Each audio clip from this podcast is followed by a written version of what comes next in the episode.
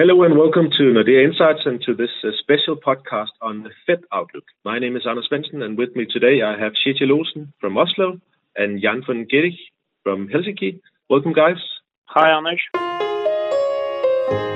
We are now looking for four Fed hikes this year and three in 2019. And today we even publish a research note that points to upside risks to that view. Let me start with you, Jan. It sounds like quite a lot of rate hikes. What are the main arguments for our new forecasts? Yeah, well, it sounds uh, a lot because we've gotten used lately to to much uh, slower hikes. But actually, if one looks historically, it's still a very slow pace of hikes. If one looks at the Fed's uh, recent path, uh, quarterly hikes is what they've been do- doing now for a while. So it's mainly actually a continuation of the pace, even if it's more than or one more than what they have been indicating for this year. I think that there are uh, numerous arguments for why they should uh, at least keep up the pace. Uh, so I think the the call for four hikes uh, to change it uh, was quite easy this time. We basically we have the, the inflation outlook that has picked up. We had a temporary weakness last year, which didn't stop the Fed tightening. Uh, and now we've seen a clear pickup. Uh, we can't talk yet about uh, an overshooting inflation, but we, we can certainly talk about that the softness is being left behind. And there is momentum in the short term that favors that the risk picture has changed to the upside for inflation, uh, applies to, to wages uh, as well. Uh, partly it's due for the strong momentum the economy is uh, enjoying. We have uh, very strong sentiment indicators, and uh, this is a momentum for the economy was enjoying before any additional fiscal stimulus was coming in.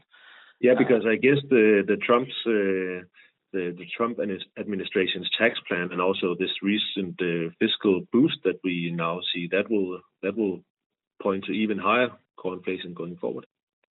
Yes, it's it's definitely going to to, to boost the economy. The, the question, I guess, is uh, is that whether, uh, as Trump is hoping, it will boost the economy on the real side, but there is a risk that uh, when we are close to full capacity, that it actually ends up boosting inflation more than growth. And from the Fed's perspective, I would say that uh, no matter which uh, part it boosts, it does add pressure on the Fed to do more. Yeah, and then I guess there's also a third argument, and that is financial conditions. Even though the Fed has continued for quite a, a while with this one tightening measure per quarter, then financial conditions are still quite easy. Yes, they are. They're very easy. If we compare to when the Fed actually started the rate hikes in uh, December 2015, we are not far, that far away uh, from those financial conditions. Actually, on some measures, financial conditions are now easier than they were at uh, at that point. So basically, the Fed has not uh, managed to exert any tightening on on the on the economy, and basically it, uh, it hasn't then done anything yet to uh, to prevent uh, inflation from accelerating. And on that note, Kjetil, you argue today in, in the research note that the wage acceleration adds upside risk to, to the Fed forecast. Can you take us uh, through the Phillips curve arguments here? Yeah, okay. Uh, yeah, because this has been a, a long debate, I guess, uh, both among economists and market participants, whether this uh, so-called Phillips curve is uh, is dead. Because okay, wage growth has been on an upward trend, but it's still uh, wage growth is much lower than history and, and also what the, the, low official unemployment rate would uh, suggest. So, so I think for a long time, many has um, come to the conclusion that uh, this inverse relationship between unemployment and wage growth is is um, is very much hampered. But uh, in this note, we argue that um, this might not be so. this Phillips curve might uh, very well be alive. Um, and I think uh, what's important here is uh, how you actually measure um, the slack in labor market. And and how do we do that? Because one of the issues here is that the, the financial crisis uh, had such a strong uh, shock to, to the real economy that we are still actually seeing the the, the effects of that uh, 10 years uh, later on. So how, how do we measure uh, the slack in, in the right way to, to get a decent relationship between the unemployment Yeah, so, so this is a, a difficult task, of course, but but uh, but I think when uh, there are different unemployment uh, measures in in the U.S. and and one uh, shows that unemployment has dropped from 10% in 2010 down to sort of uh, 4.1, I think was the latest number, and that is the lowest unemployment rate we've had since uh, the turn of the century. Um, and then wage growth was much much higher than it is today. But but if you look at another uh, unemployment measure, uh, which I think is more um, is a better measure of uh, the pressure in the labor market, the so-called U6 measure, where you also take into account uh, people working part time that would like to work more, and also discouraged workers, that is um, people that would like to work but is not applying for one uh, actively. Um, that measure has not come down to the same extent as this official unemployment uh, uh, rate. It's it has come down to sort of the the the, the same levels we were at uh, before um, the financial crisis, but it has still some way to go before we are at the lows uh, at the turn of the century. And when we utilize this measure um, and compare to the developments in wages, um, um this this sort of inverse relationship uh, this Phillips curve uh, holds much better up. And one more thing is that um, empirically and historically, it has been a tendency that when unemployment comes down to sort of um, a level where where labor market pressures really start to bite, um, you can actually see wage growth accelerate. Uh, and that was what we saw in the last upturn in 2005, 2006, where in in one year's time, a wage growth picked up from 2.5%, where we are at around now, to 3.5% in one year's time. And and actually, now we are at the exact same point, in a sense, in in terms of labor market pressure as we were then. Um, so using that historical episode as a, as a, as a guide, um, I think we many could be surprised going forward that wage growth might pick up um, more strongly than than most people think. So, so the argument is that there's there's more slack, uh, and that's why we haven't seen wage growth. There's a little so bit more slack, yeah. Mm-hmm. So, but now we are at that kind of inflection point where we are going to see wages accelerate the next year yeah, at least that was what we saw uh, at, at last upturn. And and um, and furthermore, with this growth momentum in the U.S. economy now, uh, the labor market is set to strengthen further. So unemployment will drop further from this level. Um, so first of all, we have really good reasons to believe that wage growth will pick up, um, and but I think also that given